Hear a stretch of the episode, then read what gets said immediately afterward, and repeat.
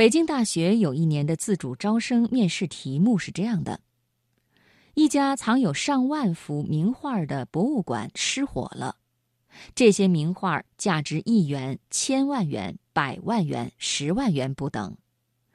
在只能抢救出一幅画的前提下，你先抢救哪一幅？大多数同学都答的是抢救价值最高的一元画，只有一个同学答对了。他说：“抢救距离出口最近的那幅。”原来最有可能实现的才是成功的。今晚接下来的时间里，我给朋友们带来一篇文章，叫做《最有可能实现的才是成功的》，作者鲁先生。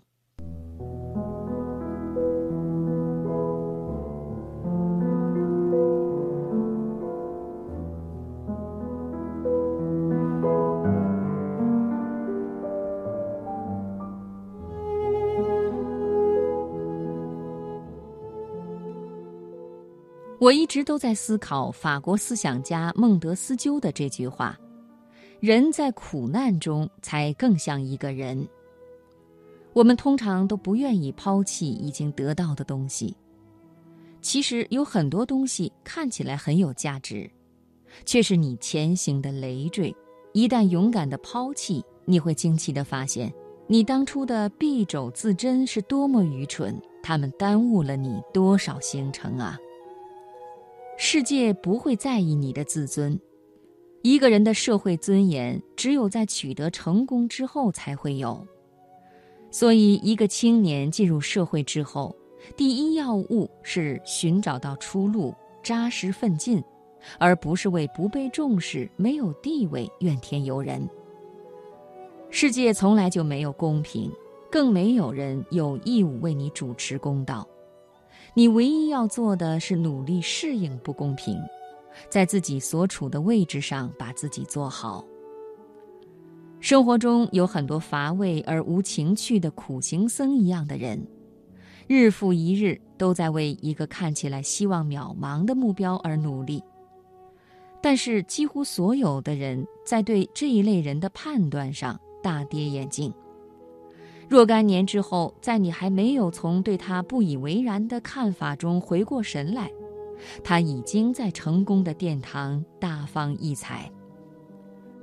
伟大的荷兰画家梵高生前曾经有一个心愿：总有一天我会找到一家咖啡馆，展出我自己的作品。但是，就这样一个小小的心愿，直到一八九零年七月。他三十七岁自杀身亡都没有实现。他做梦也没有想到，一百多年以后，他的画作《没有胡须的梵高》在克里斯蒂拍卖行以七千一百五十万美元天价成交。这个时候，全人类都在为当年遗忘、漠视、痛失这样一个伟大的艺术天才而悔恨与惋惜。但这一切都已经与梵高无关。当具有了丰富的阅历，在生活中沉浮无数次之后，渐渐就明白了，真正的机会几乎都会伪装成陷阱，而真正的陷阱又往往伪装成机会。现在与一些好友和同行在一起交流的时候，我很少多说。而是认真倾听大家的观点。